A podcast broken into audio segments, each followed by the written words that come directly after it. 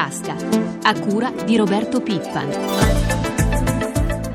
Buongiorno da Elisabetta Tanini, in primo piano la riunione di oggi della Banca Centrale Europea che dovrebbe tagliare i tassi di interesse e il richiamo del Presidente della Commissione Europea Barroso che invita i leader europei a fare quadrato e a mantenere quanto deciso nel vertice salva euro. Ieri incontro Monti-Merkel, di questo e altro parliamo con il nostro primo ospite di oggi, il professore Pietro Alessandrini, docente di politica economica presso l'Università Politecnica delle Marche. Buongiorno. Buongiorno. Professore, appunto ieri incontro Italia-Germania, la cancelliera ha spiegato che si possono usare nuovi strumenti ma con regole già esistenti. Monti ha assicurato che l'Italia non ha bisogno dello scudo antispread. Su questo le faccio ascoltare il servizio del nostro corrispondente da Berlino, Marco Varvello.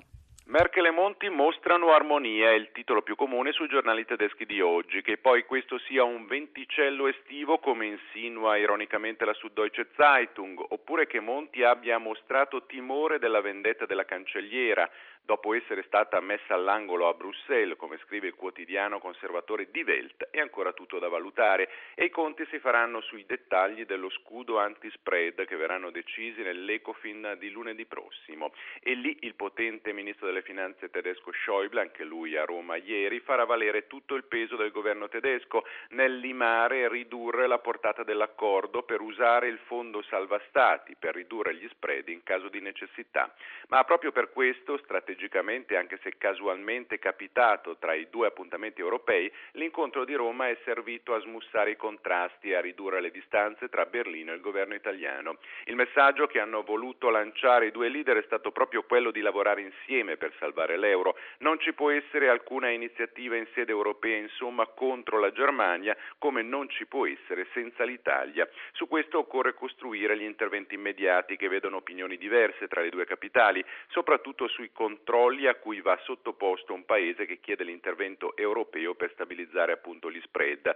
Ma nel vertice di ieri c'è stato ovviamente spazio anche alle questioni bilaterali, soprattutto nel settore trasporti, sulle direttrici del Brennero e Rotterdam-Genova e sul lavoro. Un team di esperti tedeschi collaborerà con Roma per monitorare gli effetti della riforma appena approvata dal Parlamento italiano.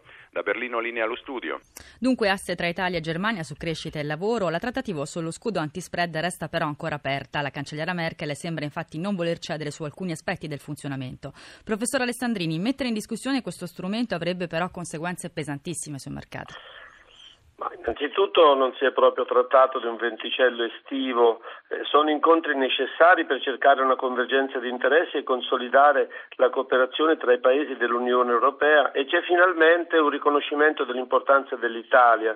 Eh, bisogna però superare la fase dei bilateralismi, questo è vero, e passare alla fase della gestione multilaterale e sovranazionale dei problemi europei, con tutti gli interventi che, che questo richiede. Il Consiglio europeo della scorsa settimana ha compiuto passi avanti nella giusta direzione, ma il cammino è ancora lungo.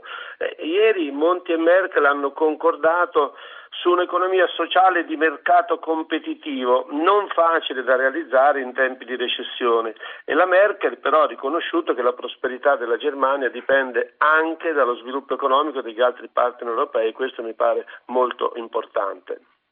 Per quanto riguarda Monti ha detto che l'Italia non ha bisogno dello scudo antispread, è così professore? Ma l'Italia non ha ancora risolto tutti i suoi problemi economici e sociali, basta ricordare che la disoccupazione giovanile è a livello intollerabile del 36%, ma sul fronte del bilancio pubblico il disavanzo previsto per il 2012 è del meno 2% del PIL, quindi inferiore alla media europea. Questo consente di rinviare il previsto aumento dell'IVA.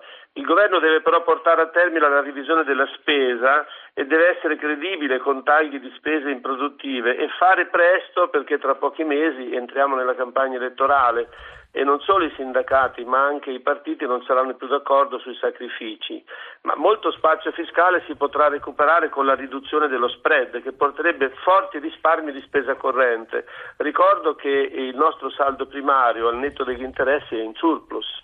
Professore, resti con noi perché ci colleghiamo con Milano per un aggiornamento sui mercati finanziari. Con noi c'è Paolo Gila. Buongiorno Paolo. Milano. Buongiorno da Milano. Facciamo un passo indietro Paolo, ieri seduta negativa per le borse europee e soprattutto torna l'attenzione sui nostri titoli di Stato. Sì, le borse europee ieri hanno vissuto di fatto una giornata di prudenza in attesa della decisione della Banca Centrale Europea di oggi, ma anche per la festività di Wall Street, di Wall Street che è rimasta chiusa appunto per l'Independence Day. Milano ha chiuso con una flessione dello 0,78%, più vicine alla parità le altre borse, con Londra a meno 0,06, Parigi meno 0,11 e Francoforte meno 0,20. Per quanto riguarda lo spread è tornato tornato a salire il differenziale di rendimento tra i BTP e i Bund decennali e si è attestato a 431 punti base che è il livello da cui parte questa mattina. Paolo, come stanno andando questa mattina le borse asiatiche? Segnali di leggera flessione, Tokyo si appresta a chiudere con un calo intorno al quarto di punto percentuale, debole a metà seduta anche Hong Kong in flessione dello 0,43%. Quali sono le previsioni per le borse europee? Sono in leggero calo, anche Milano è vista in avvio di contrattazione con una flessione intorno allo 0,15-0,20%. Lo ricordavi in apertura di collegamento, attesa per il direttivo della BCE, cosa dovrebbe accadere? Cosa si aspettano gli analisti? Gli analisti si aspettano la riduzione di un quarto di punto, ricordiamo che eh, la Banca Centrale Europea aveva un tasso di riferimento al 4,25% negli anni 2007-2008 alla vigilia del scoppio della bolla immobiliare, poi progressivamente anche a causa della recessione il tasso di sconto è stato portato via via all'1% che è eh, già stato il minimo storico che potrebbe oggi essere ritoccato. Grazie a Paolo Gila da Milano, buona giornata. E allora, professor Alessandrini, abbiamo sentito dal collega Gila, c'è attesa per il direttivo della BCE, ci potrebbe essere un taglio dei tassi di un quarto di punto. Finora però la leva monetaria non è bastata a rilanciare la crescita, abbiamo visto il caso emblematico della Fed negli Stati Uniti e la Banca Centrale Giapponese, in tutto questo hanno ridotto al minimo il costo del denaro, ma i risultati sono stati scarsi. Beh, ma sono manovre necessarie ma non sufficienti perché c'è il rischio famoso della trappola della liquidità, cioè sarà, c'è molta liquidità nel sistema ma non circola e non va nelle giuste direzioni. Questo perché il cavallo non beve per problemi di fiducia innanzitutto tra banche e poi tra le banche e le imprese e si corrono troppi rischi e c'è una elevata percezione del rischio. Paradossalmente, se i tassi di interesse sono troppo bassi, gli stessi risparmiatori non investono in titoli a lungo termine perché temono futuri rialzi e conseguenti perdite in conto capitale sul valore dei titoli.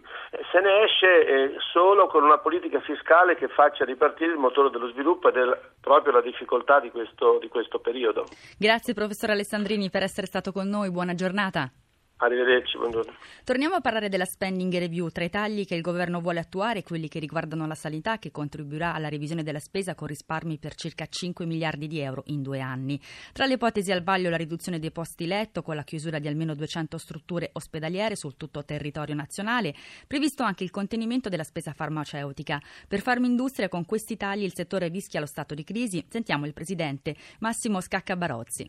Noi non vogliamo essere esclusi, non chiediamo di essere esclusi, ma vogliamo solamente che si usi in questa spending review equità ci siano interventi su di noi proporzionati al peso che noi abbiamo all'interno del settore salute.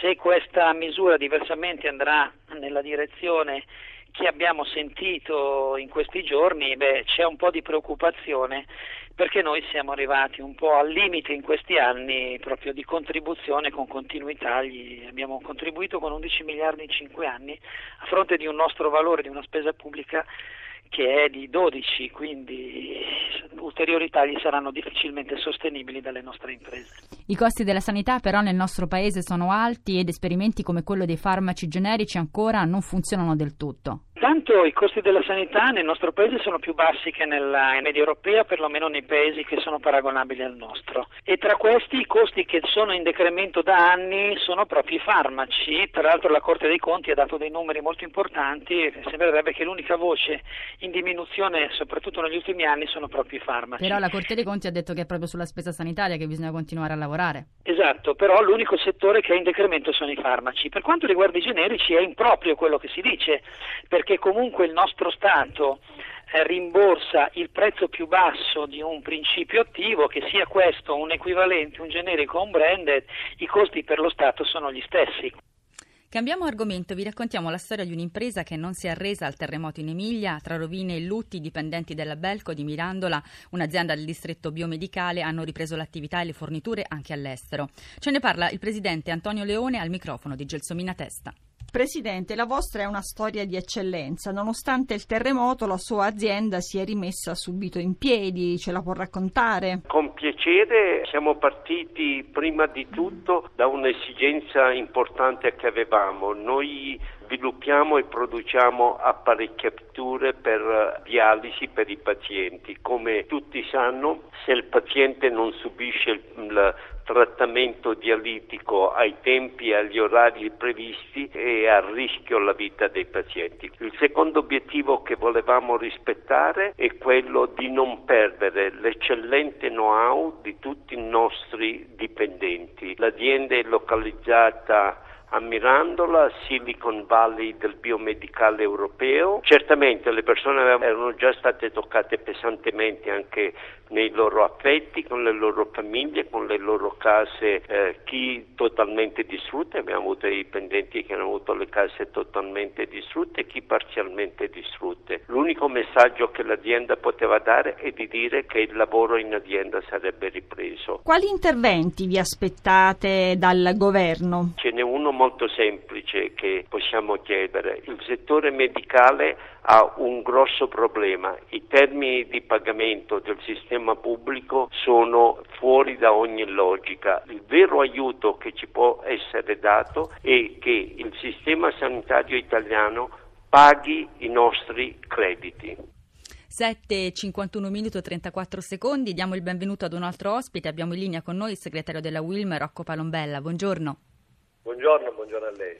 Segretario, parliamo della crisi che sta vivendo il settore dell'auto. L'amministratore delegato di Fiat, Marchionne, ha detto che se le attuali capacità di assorbimento in Europa restano uguali nei prossimi 24-36 mesi, c'è uno stabilimento di troppo in Italia. Il lingotto continuerà a confermare gli investimenti a seconda dell'andamento del mercato. Segretario, Fiat sta in questo modo rispettando ancora gli accordi su Pomigliano e soprattutto su Mirafiori? Ma sicuramente Fiat ehm, non li sta rispettando, però il vero problema è la vera drammaticità che c'è eh, attualmente, c'è una crisi di mercato che nessuno aveva previsto né preventivato, molto forte, molto violenta, che ovviamente sta investendo il settore delle automobili, eh, delle automobili in modo particolare quelle italiane e quelle europee e quindi il vero dramma è la mancanza di riprese e soprattutto la mancanza di vendite di automobili. Qual è la situazione degli stabilimenti in questo momento a Pomigliano e a Mirafiori per quanto riguarda la produzione? Ma Mirafiori è praticamente ferma, eh, sta facendo molta cassa integrazione e quindi già dall'anno scorso e quest'anno continua a fare cassa integrazione, solo che a Mirafiori partito, sono partiti gli investimenti. Per quanto riguarda Pomigliano lo stabilimento produce poche unità di auto proprio per effetto della, della mancanza di vendita e quindi circa il 50% del personale è stato assunto e l'altro 50% è in cassa integrazione. Noi ci auguriamo che ci sia realmente una ripresa, altrimenti eh, è chiaro che non, non vendendosi macchine eh, non solo quegli stabilimenti sono in difficoltà, ma sono in difficoltà tutti gli stabilimenti in in Europa e in Italia in modo particolare. Avete intenzione di chiedere un incontro a Marchionne per fare il punto appunto, sugli investimenti e su questo annuncio appunto di un, uno stabilimento di troppo? Ma noi a fine mese abbiamo già in programma, fine luglio, c'è già previsto un programma così come prevede l'accordo realizzato l'anno scorso a dicembre, quindi sarà l'occasione importante per chiedere a Marchionne quali sono le contromisure a fronte di un'emergenza così dirompente chiederemo ovviamente rispetto degli accordi sottoscritti perché noi lo, lo possiamo fare, perché abbiamo sottoscritto insieme a loro gli accordi di, di rilancio di questa, di questa, fabbrica così importante dell'Italia. E sarà l'occasione per capire quali sono appunto i programmi sia europei, quali sono gli investimenti, quali sono gli investimenti che intende confermare e eventualmente quelli che eh, slitteranno, quindi sarà l'occasione importante per chiedere il conto a Marchionne. E, segretario Palombella, siamo in chiusura. Sei mesi fa chiudeva lo stabilimento di Termini Merese. La soluzione per questi lavoratori, sono circa 2.000, non si è ancora trovata. Nuovo incontro il 16 al Ministero dello Sviluppo Economico. Ma in questo quadro che lei descriveva così bene, quale imprenditore è in grado di rilevare lo stabilimento? noi siamo preoccupati lo siamo stati quando il sottosegretario ci ha, ci ha comunicato che il ADR Motors non era più il, il partner che doveva diciamo, rilevare lo stabilimento.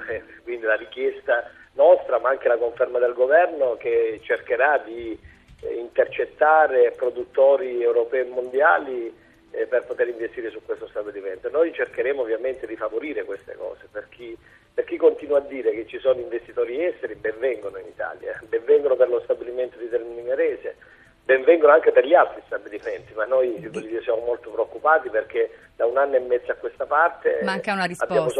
Grazie, abbiamo gra- ottenuto solo cassa integrazione. Grazie segretario, buona giornata. Ringrazio Francesca Librandi per l'assistenza al programma e cedo la parola qui a Pietro accanto a me.